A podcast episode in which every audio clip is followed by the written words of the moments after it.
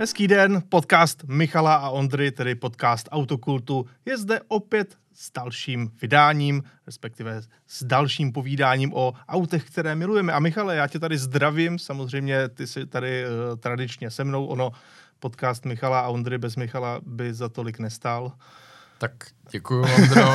Pe- pevně doufám, že už to tak bude. Zcela určitě. A zároveň na začátek bychom si chtěli uh, říct si takovou věc, že další číslo našeho oblíbeného magazínu Faster, tedy oblíbeného spíše možná z tvého pohledu, Michale. Pro mě je to samozřejmě srdcovka tím, že se o tento časopis také částečně starám a píšu do něj. Takže další číslo je tady. Upřímně si myslím, že to bude bezva číslo.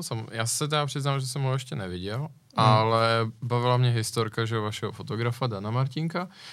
Uh, údajně v tom časopisu se má nacházet fotografie, která ho málem stála život, takže... Je to tak, je to tak, je to eh, veliká fotografie na úvod hlavního materiálu v tomto čísle. Ten hlavní materiál je i tady na titulní straně. Jsou to tedy všechny Mercedesy AMG Black Series, které kdy byly vyrobeny. Dokázali jsme je dostat na jedno místo, což si myslím, že je poměrně husarský kousek, protože takovýchto sbírek na světě uh, údajně úplně mnoho není. A máme tu čest, že v České republice se právě takováto sbírka nachází, uh, takže my jsme měli možnost to nafotit a to všechno se dočtete právě v tomto čísle Faster magazínu. Byť my už samozřejmě pečlivě a důkladně připravujeme i další číslo. Eh, zrovna jsme se o tom teďka, Michale, spolu bavili, že tam eh, třeba bude nové Lamborghini eh, Urus, respektive nové. Spíše Aktuální. staré, protože si můžeme tady říci, že Lambo Urus dostane už teďka v srpnu údajně, srpnu. nebo bude v srpnu mm-hmm. už představen facelift. Mm-hmm.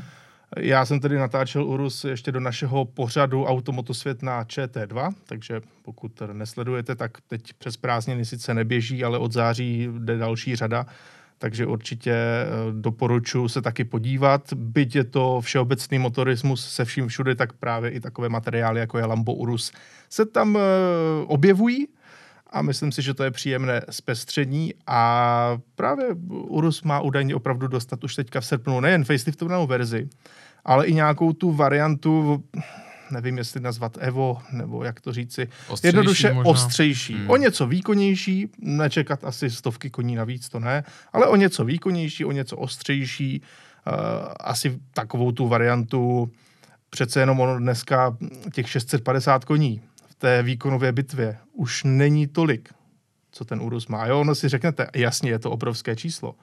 Ale v dnešní době prostě Urus už uh, malinko zaostává za věcmi, jako je Aston Martin, uh, jako je i obyčejný, v uvozovkách, obyčejný Jeep. Uh, všechny tyto vozy už mají přes 700 koní. Tak. To je naprostá pravda. Každopádně myslím si, že a to konec konců asi předpokládám, že se z tvého testu ve finále dozvíme, tak není to jenom o těch koních, ale jde hlavně o to, jak to auto je zábavné jako celek. Samozřejmě. A nebo není v tomhle tom taky uvidíme, že jo, jak to s Urusem bude a dále. Ne, neříkám dopadne, protože u Lamborghini je ten životní cyklus pravidla dlouhý mm-hmm. a myslím, že ta zkušenost hovoří o tom, že jako první urakán no, zákaznicky oblíbený, ale odbornou veřejností přijímán z rozpaky, tak během těch dalších skoro deseti let už je to spíš jenom čím dál lepší. Tak uvidíme, jestli to, to u Urusu nebude tak. To je pravda a myslím si, že takový vývoj je určitě dost možný. Navíc eh, ještě můžu prozradit, že v příštím čísle Faster magazínu bude i další Mercedes, ale trošku z jiného konce spektra, protože jsem teďka několik eh, týdnů zpět jezdil s Mercedesem třídy V, tedy s onou dodávkou, ale mě na tom autě zaujala jedna věc – Eh, tohle V bylo auto, jehož cena eh, lehce jetých kusů se v Německu na mobile DE pohybuje okolo 150 tisíc euro. Tedy je to auto za téměř 4 miliony korun nové. A to je za dodávku docela dost, takže i o tom se tam v příštím čísle můžete dočíst, ale zatím tedy na stáncích je tohle aktuální číslo, takže doporučuji se na něj podívat. Poznáte ho právě podle všech těch AMG Black Series na titulní stránce. Je to tedy Faster Magazine, takže uh, to je taková malá vsuvka, víš, že co, víš, se věnujeme se, i tímto věcem. Jo, a víš, co se musí stát ještě před tím číslem, kde bude právě to Včko? Netuším. Tohle číslo se musí prodávat, takže kupujte. ano.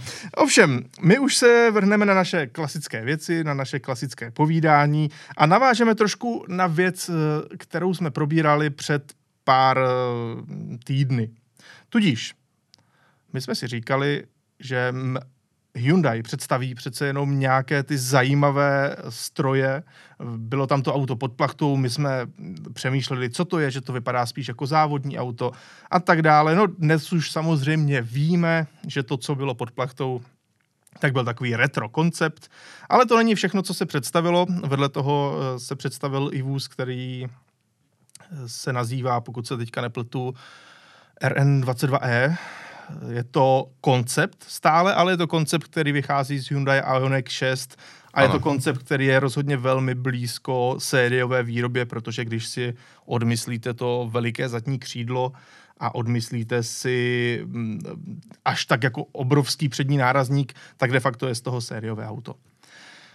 Tudíž, eh, Michale, začneme nejdřív tím starším, eh, no ono starším je špatné pojmenování, ale začneme nejdřív tím autem, které vypadá starší. Je to ten retro koncept, eh, retrofuturistický koncept a ten navazuje na Hyundai Pony z roku 1974, tedy Hyundai Pony Coupé, což bylo auto, které v té době navrhl Giorgetto Giugiaro.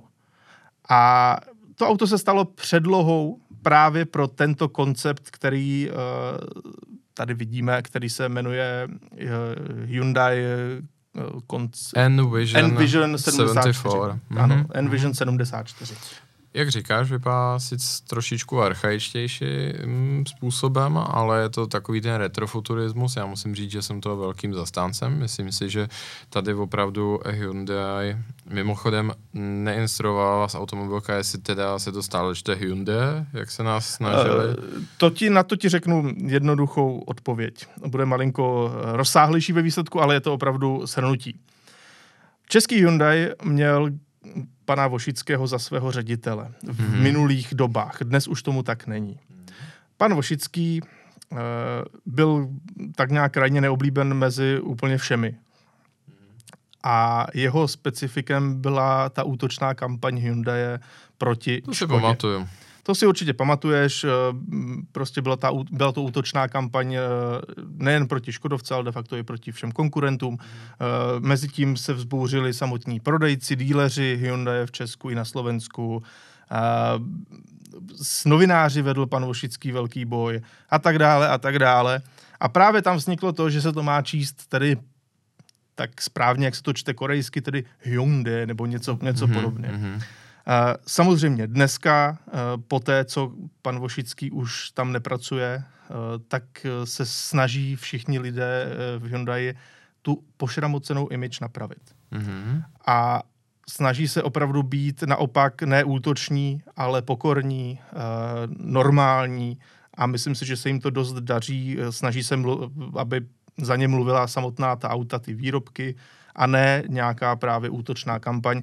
A oni říkají, že ať si to každý zaprvé říká v podstatě jak chce, ale v Česku je to přece jenom Hyundai. Ono, když si to takhle vezmeme, tak v Británii taky neříkají Škoda. Eh, neumí to taky nikde jinde vyslovit tak, jak to říkáme mhm. my a mhm. neříkají tomu tak, jak to říkáme my.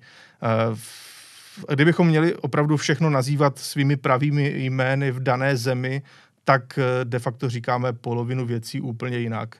A právě proto eh, tak nějak z toho vyplývá, že bychom si to měli říkat po svém a že Hyundai je naprosto v pořádku. Mně to právě eh, napadlo tohle, protože bylo to, na jednu stranu to samozřejmě dávalo smysl, protože když víme, jak zní korejština, tak mm. to zapadalo do té logiky, nicméně na druhou stranu i renomovaní novináři, američtí a britští, kdy mimo jiné přítomnost Hyundai, teda řeknu, v Americe je poměrně silná. Tam ano. je to spousta modelů, které jsou naprosto specifické pro americký trh a daří se jim tam. A ty to ka- také většinou čtou Hyundai. Že ano. Prostě ano. to daj, ta koncovka tam obvykle je. Nebo Honda jsem taky slyšel a podobně. tak to už jako... asi ne. Zase. No, ale, ale jako slyšel jsem už mnoho různých variant. Nicméně ještě navážu na to lingvistické okénko, ale nebudeme se bavit jenom o jazyku, provážu to s tím no, autem, na které se tady díváme, nebo o kterém teďka slyšíte v té čistě audio podobě uh, Envision 74, do určité míry využívá i technologii, nebo minimálně je to předestřeno, že by měl využívat technologii od Rimatsu, jiné, jinými slovy od uh, Genia z Chorvatska, Mate Rimaca, který uh, mimo jiné no. teďka se stal součástí Volkswagenu. Takže taky to čteš tak, jak to má být správně podle chorvačtiny. A to jsem právě chtěl říct. Uh, který se vlastně teďka stal CEO Bugatti a součástí Volkswagenu, ale má i dlouhodobý díl s Hyundaiem a po, bude jim pomáhat s vývojem elektromobility a vůbec té novodobé, mod- přesně tak, té novodobé mo- mobility. A nedávno bylo, že on vyloženě jako požádal, pokud se toho chtějí držet ty novináři a vůbec odborná veřejnost a um, prostě jako poctít ho tím, takže se nemá říkat Rimac ani Rimac nebo něco takového, ale Rimac, protože skutečně je to jeho vlastní jméno hmm. a vychází to se srbochorvačtiny, která je podobná tomu našemu jazyku, že tak, jak to leží, tak se to čte. Tak, ano. Takže eh, tím pádem se dostáváme i trošku k tomu, jakou tohle auto má techniku. Ano. Byť v tomto případě je to malinko ještě zajímavější. Není to tedy Pohodně. jenom elektromobil, je to vlastně vodíkový vůz. Přesně. A to si upřímně myslím, že je to úžasné na tom, protože jak to Hyundai odprezentoval, je to jejich vize budoucnosti motorsportu a vůbec zábavy za volantem. Samozřejmě už tam není ta stránka uh, akustická, prostě nemá to motor na bázi jako zápalu, takže to auto jenom kvílí elektricky. Ano, tedy musíme dodat, že tento vodíkový vůz není vodíkový vůz, Přesně který tak. ten vodík spaluje, ale vodíkový vůz, který Má z vodíku vyrábí elektřinu pomocí palivového článku. Což je právě na tom, řeknu to zajímavé, tu tu technologii mám velmi rád, konec konců té technologie, která lidstvo dostala na měsíc, uh-huh. takže když už teda ne spalovací motor, tak tomu fandím. Uh-huh. A oni tady udávají, že je to právě kvůli tomu motorsportu.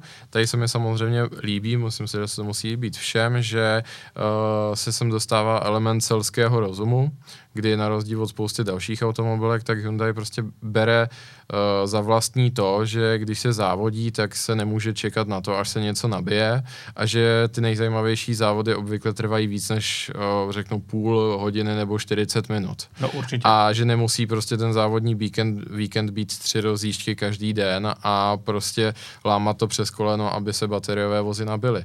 Právě proto říká, že uh, ten dojezd je 600 km, právě díky tomu, že skapalně chráněný vodík je v tlakových nádržích a tím se dostává do toho článku.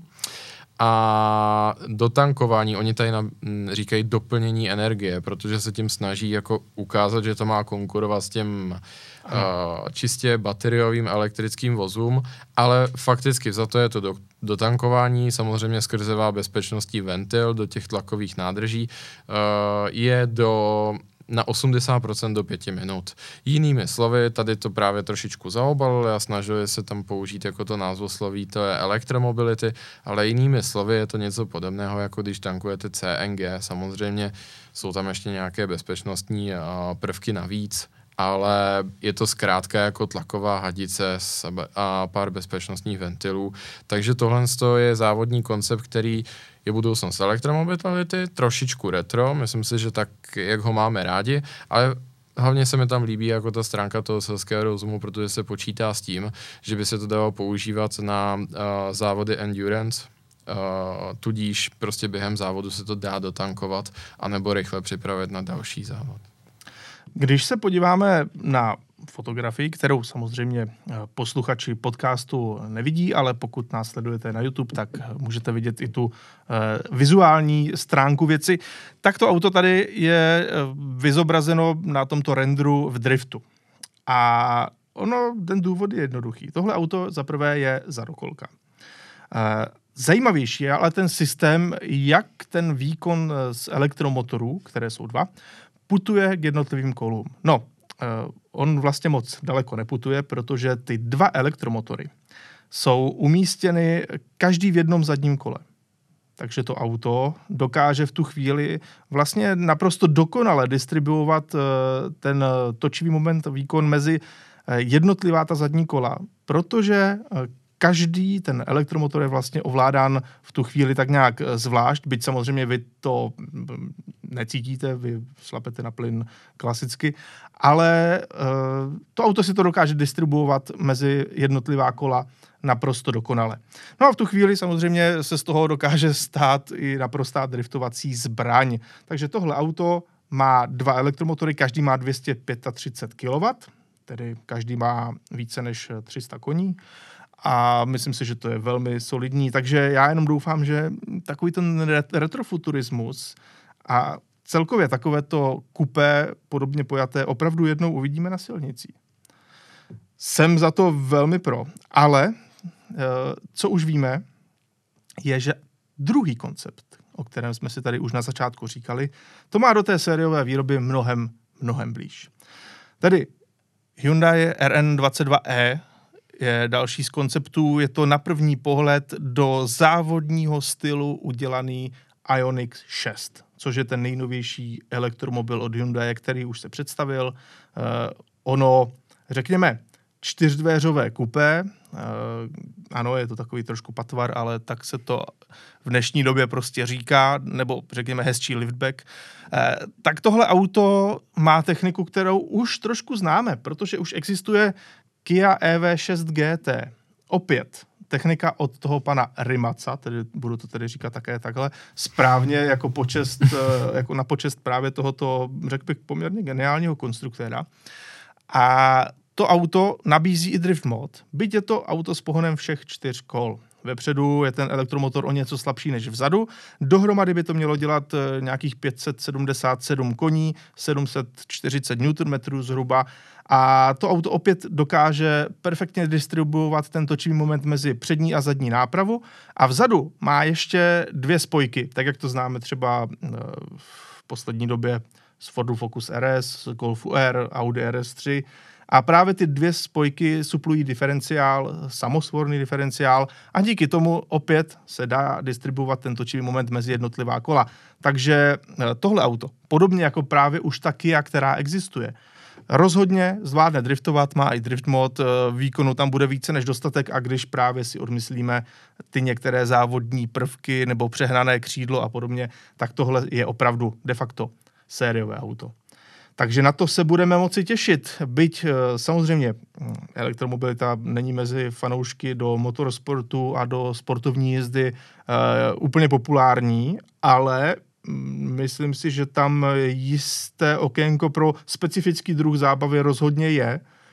Nikdy bych to já osobně nechtěl nahradit, uh, aby bylo jenom elektrické závodění a už ne závodění spalovacích motorů, které, jak víme, s dnešními palivy uh, umělými anebo s vodíkem, spalováním vodíku, dokáží být taky velice čisté.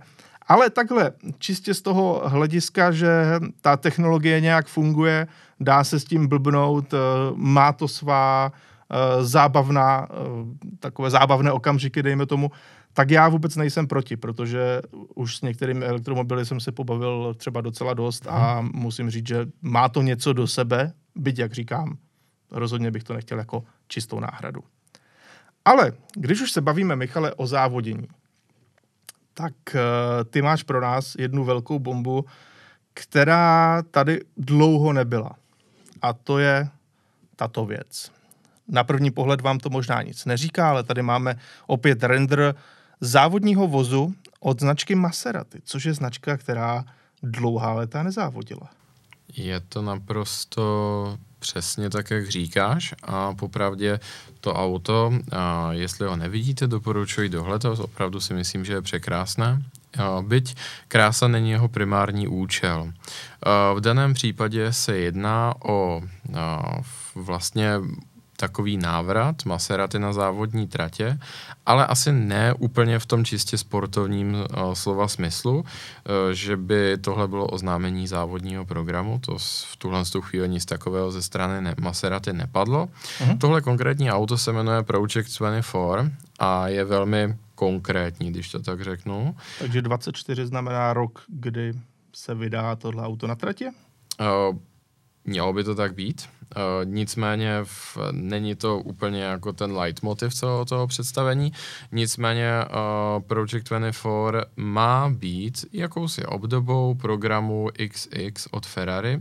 Jinými slovy, vysokovýkonných uh, kvazi závodních aut, která nejsou homologovaná pro žádnou závodní sérii, ale slouží jednak jako zábava pro závodníky gentlemany a jako taková svým způsobem pojízdná laboratoř. Kdo neví, trošičku uvedu do té problematiky. Uh, Ferrari program XX vzniknul jako taková odnož závodního programu a zároveň vývojového střediska.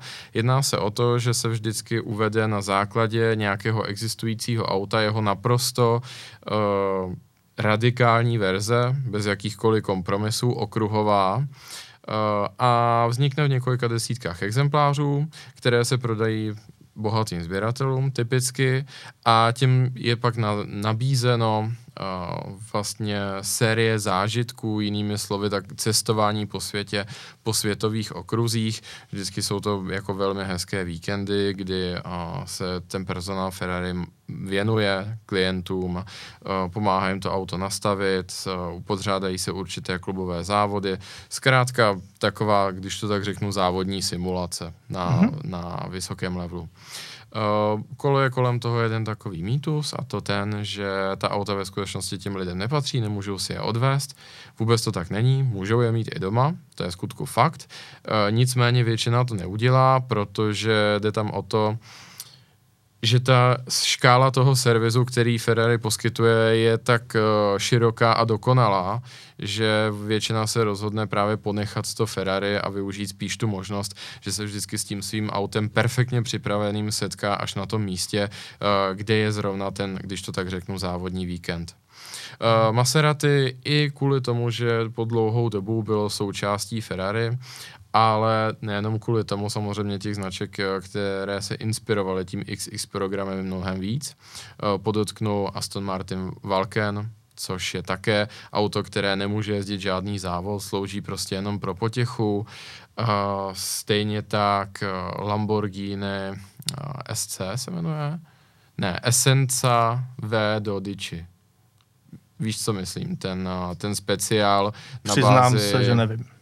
Je to speciál na bázi Aventadoru. Jasně, prostě závodní 12 válcový a právě velmi se podobá tomu Valkenu, takže hmm. uh, opět uh, Aventador naprosto bez, jakýho, bez jakéhokoliv limitu.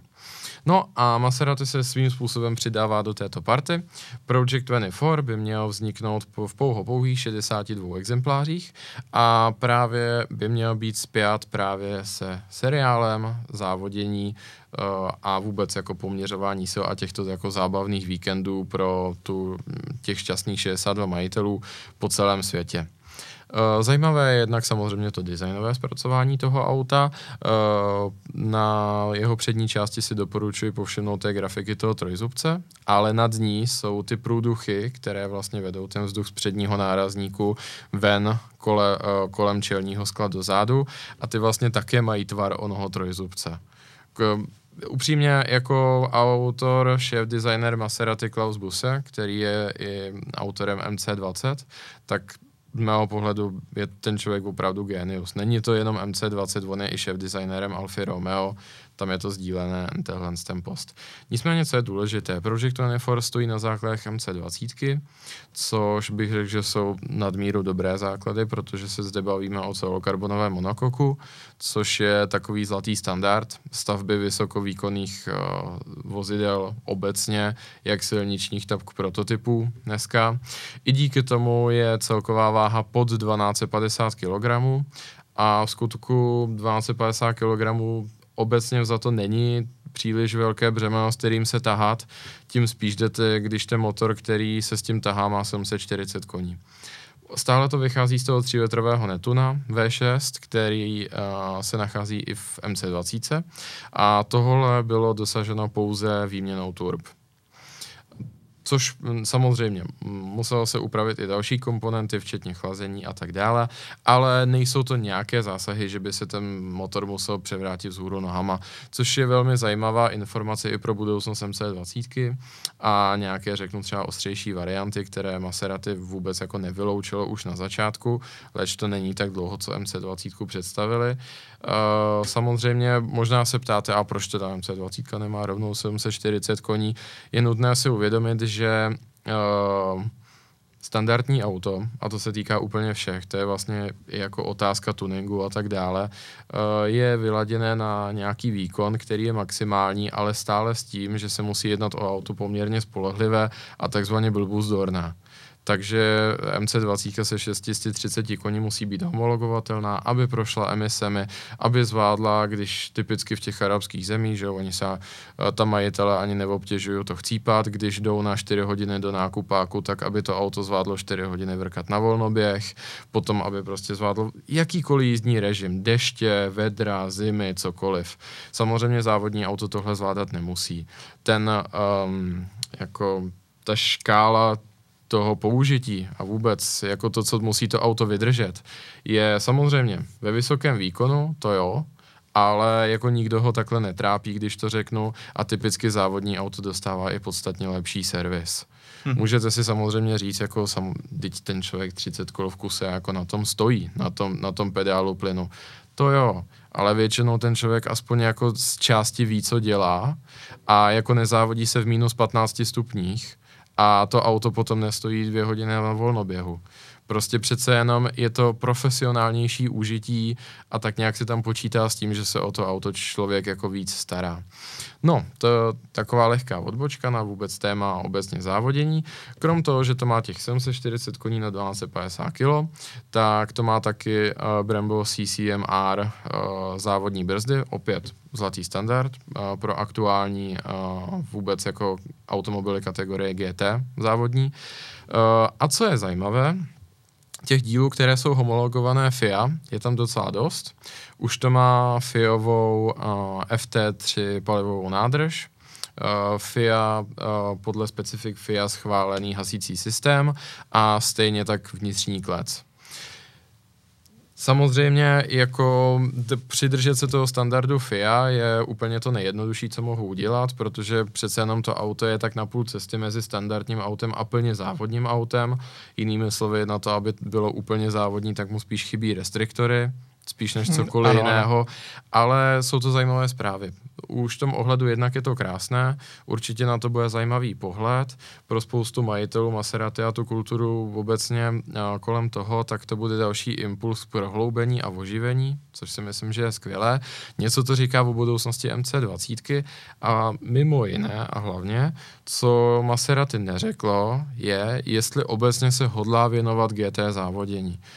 Ne, žádný, žádné takové oznámení toto auto nedoprovodilo.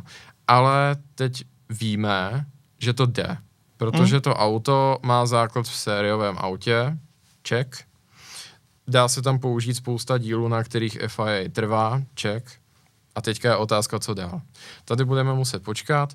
Maserati, když představoval MC20, tak a priori nevyloučil závodní program, potom se věnoval spíš Formuli I, ale tohle jsou opravdu zajímavé zprávy, protože tady vidíme, eh, co se zkrátka dá z MC20 udělat, protože přece jenom MC20 je takový super sport pomlčka GT, je v tom dobrý, ale i spousta č, lidí z odborné veřejnosti, které ji vychválili do nebes, třeba Steve Sutcliffe za Auto Express, Evo magazín, Autocar a tak dále, tak tam má takový jako otazník ne jako výtku, ale spíš do budoucnosti, co všechno by na té bázi šlo postavit. Jo? právě kvůli tomu v momentě, kdy třeba na úkor toho designu a pohodlí neobětujeme třeba nějaký přítlak. Hmm? Tady to vidíme, protože tady už máme ostrý splitter, mm, fixní zadní křídlo, velké, Jo, takže myslím si, že tohle je opravdu zajímavý takový pohled do budoucnosti Maserati a už na samotné to auto, jakmile bude hotové v téhle té své podobě, moc se na to těším, jsem na to zvědavý. Určitě to bude schopné, protože právě co se týče toho podvozku, tedy když se podíváme na té specifikace, tak to auto uh, jede na takovém tom úplně klasickém základu, zlatém standardu těch uh, závodních aut kategorie GT. Jenom podotknu, jsem se na to tak díval a říkal jsem si, jaké to auto by zhruba mohlo mít přítlak. Jaký. Hmm. Uh, což je při závodění Alfa Omega, jo? nejenom při tom FIA, ale i při tom klientském. Proto jsem koukal, Ferrari P99XX, tak má při 200 km 450 kg přítlak. A spousta z těch tvarů toho auta bych tam řekl, že je podobných, jakoby je to takový podobný posun. Tohle auto je samozřejmě modernější, od 59XX uběhlo víc než 10 let, no. takže jsem zvědavý na to, jak to bude dál. Co ale víme je, že v blízké budoucnosti to u Maserati bude vypadat takto. To, co tady máme na obrázku, je Maserati Gran Turismo nové generace. Mm-hmm. A tohle není úplně obyčejné Gran Turismo, jelikož eh, to, co tady máme, je elektrická varianta. Oni tady budou vyrábět jak Gran Turismo právě se šestiválcem Netuno, tak právě i tuto elektrickou verzi Folgore.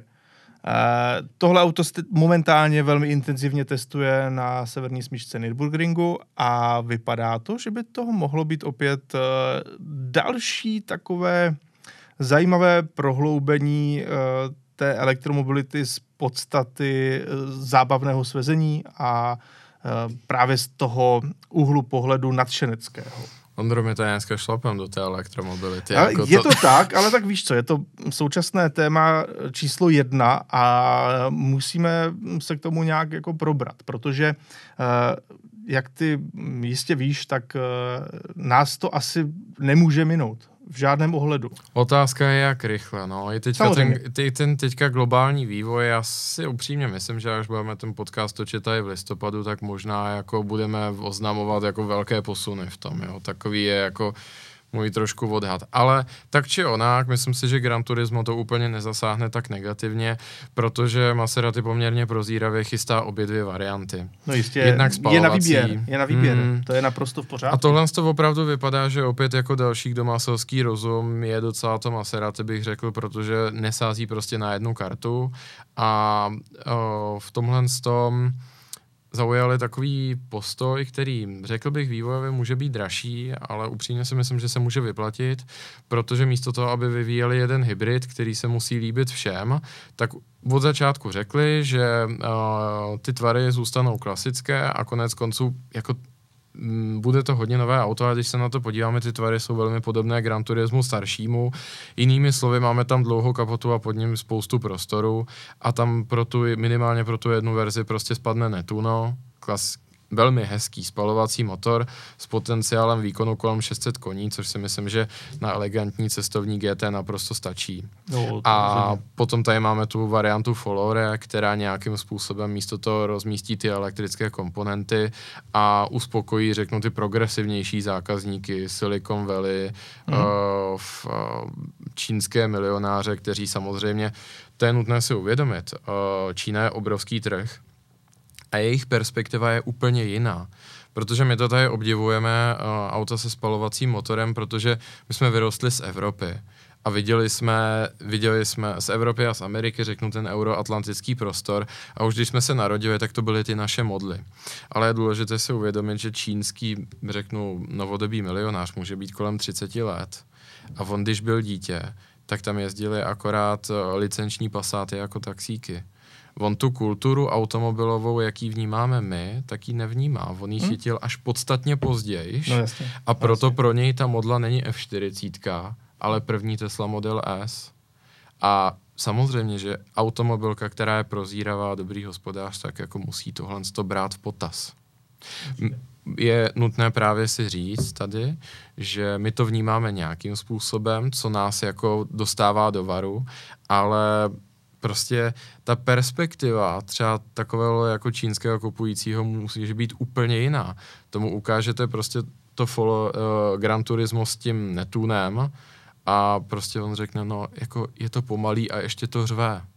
A jeho prostě modla bude něco, co se víc podobá počítačové hře, protože s tím byli v kontaktu a tím autem, tům, které jsou úplně novodobé a které mimo jiné jako odpovídají tomu paradigmatu Číny, která prostě se snaží být totálně vizionářská za jakoukoliv cenu. A to bude právě ten elektromobil, který bez toho, aniž by ho obtěžoval tím, že bude řvát a vůbec, tak prostě jenom vystřelí a jako ten, ta spalovací varianta zůstane někde daleko v zrcátku. Ale samozřejmě, pro nás, pro Evropany, rozhodně spíš ta spalovací bude asi atraktivní.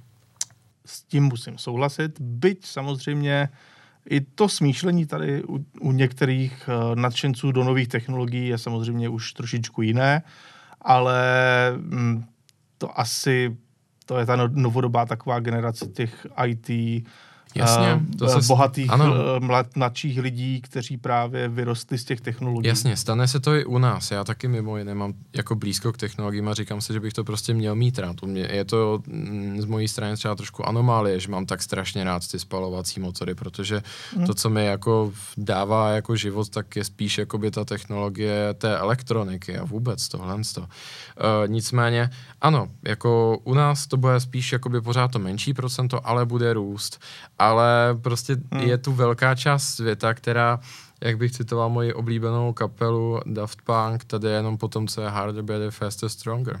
Je to tak? A ano. vůbec je nezajímá, jakým způsobem je toho dosaženo, protože oni netuší, kdo to byl James Hunt a nikdy neviděli 70 formuli.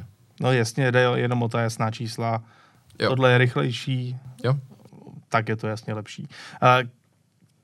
Samozřejmě v dnešní... Ono to tak bylo do jisté míry samozřejmě vždycky, že lidi obdivovali ty nejvýkonnější supersporty a, a tak dále, ale dneska už se to zvrhává do takových těch rozměrů, jakože tisíc koní už nestojí, mm, jak to stávalo někdy, eh, jeden milion euro nebo jeden milion dolarů, ještě za dob Veyronu, ale že to stojí jako 160 tisíc dolarů, že jo? nějaký Lucid Air a podobně, tady tyto, tyto stroje no, je to, je elektrické, to pravda, no. opravdu jako ten tisíc, tisíc koní už je dneska jako, no tak OK, no tak to máme, kdo, kdo to dneska nemá. A jako v tomhle tom si myslím, že Maserati dělá dobrý krok, protože uh, upřímně je to jiné jako krásné cestovní GT, které je plně elektrické a tím pádem ho úplně nestrapní Tesla Model X.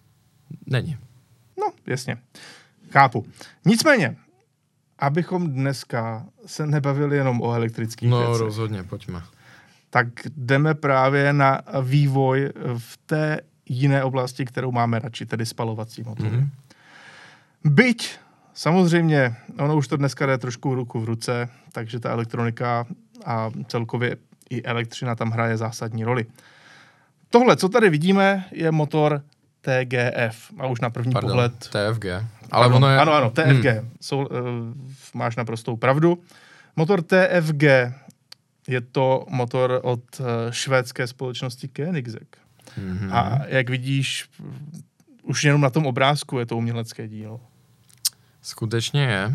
Samozřejmě opět, pokud eh, se nedíváte, jenom posloucháte, tak pokud posloucháte za volantem, tak to hned negooglete, ale ne, opravdu, ne. až budete mít tu chvíli, tak motor TFG od eh, Koenigsegggu, eh, ty oficiální fotografie ukazují nádherný, nádherný motor.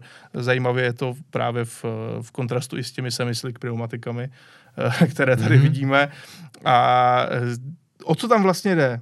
Ten motor má 600 koní, ale přitom není úplně velký. No, to je právě na tomto zajímavé a přesně jak se říkal Andro, pokud řídíte, vůbec to negooglete, jako to byste garantovaně havarovali, protože když si čtete, co to vlastně je, ten motor, tak si jednu větu musíte přečíst čtyřikrát, protože to působí neuvěřitelně a nepochopitelně. Nicméně, uh, dlouhodobě třeba nejsem úplně zastánce o, Koenigseggu a vůbec jako fanouškem Christiana von Koenigsegových výtvorů, mm-hmm. ale tím mě opravdu dostal. Protože on vlastně už je to v zásadě 15 let, co o, veřejně proklamuje, že se zabývá technologií vůbec, o, jak to říct, Zlepšení hlavy motoru, vůbec jakoby otázek zápalu a distribuce paliva. V tom Jednoduše, motoru. on vidí ve spalovacích motorech pořád ještě ano. obrovský potenciál. A hlavně on to dokáže. Tímhle s tím hmm. motorem, který už je funkční. A to je opravdu jako heuréka. Jak říkáš, ten motor je krásný, není to krásné v tom smyslu, jako je třeba Alfa Romeo Busso nebo 12 válec od Ferrari, on je ten motor spíš jako takový spalovací cyberpunk. A tady jde o následující. Pojďme si říct jako jednu základní premisu. Rozvody za pomocí rozvodového řemenu, řetězu, uh, vaček a ventilů ovládaných tím a s tím způsobem je nedokonalý. A jako svým způsobem je to opravdu taková jako úplně hrubá mechanika. Archaická v archaická, době. Hmm. ano. A Koenigsegg snil o tom, že by se tohle dalo změnit.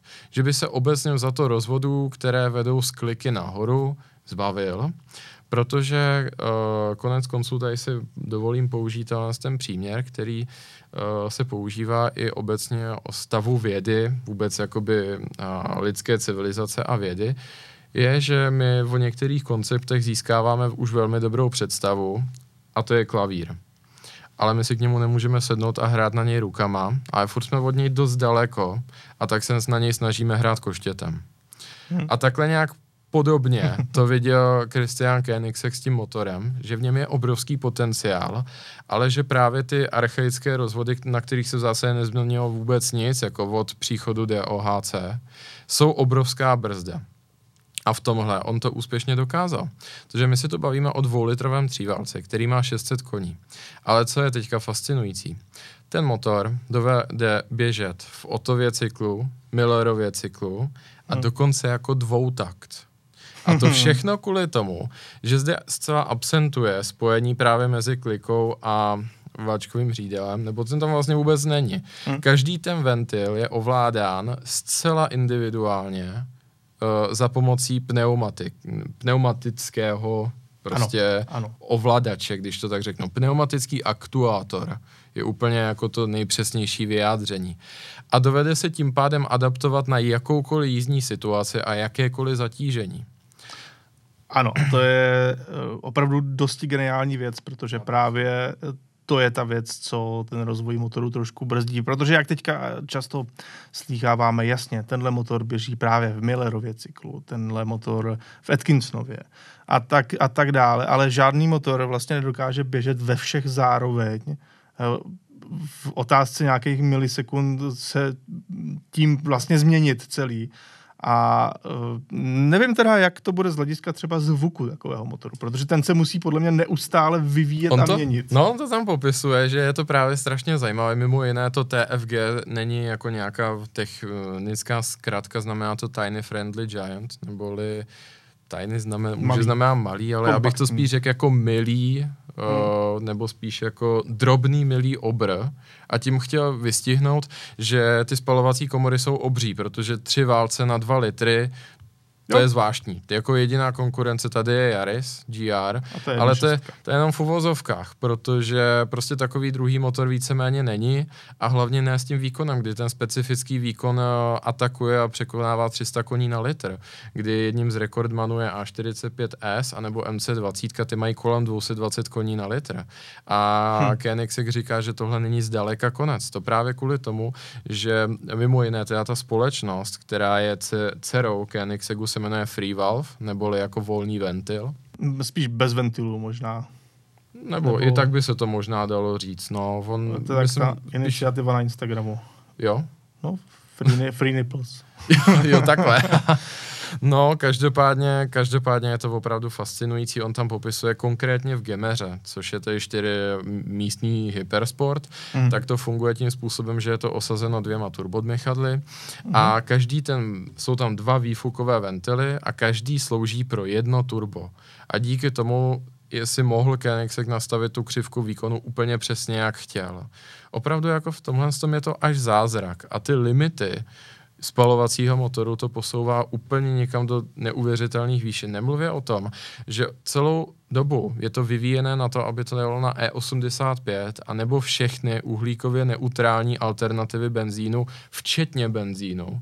A ten motor se dovede vlastně na jakoukoliv tu situaci adaptovat, což no. je opravdu fascinující. A mimo jiné, teda, abych ti konečně odpověděl na ten zvuk, na to se taky Koenigsegg ptal, říkal, že jako není to to, co by člověk čekal třeba od Koenigseggu Agera, tedy, tedy ten osmiválec a jeho ten klasický Rumble, ale že v tom z těch standardních jako čtyřtaktních cyklech, že je to spíš jako takový hodně naštvaný Harley Davidson, trošku jako nerytmický.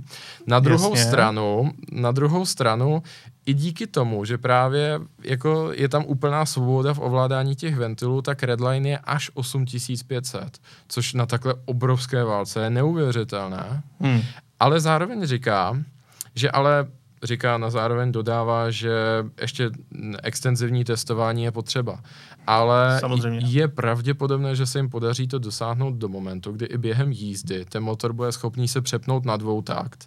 A v ten moment, ačkoliv otáčky na klikové hřídely se nezmění, tak ten zvuk jako lusknutím prstu bude znít, jako kdyby to při třech tisících točilo šest.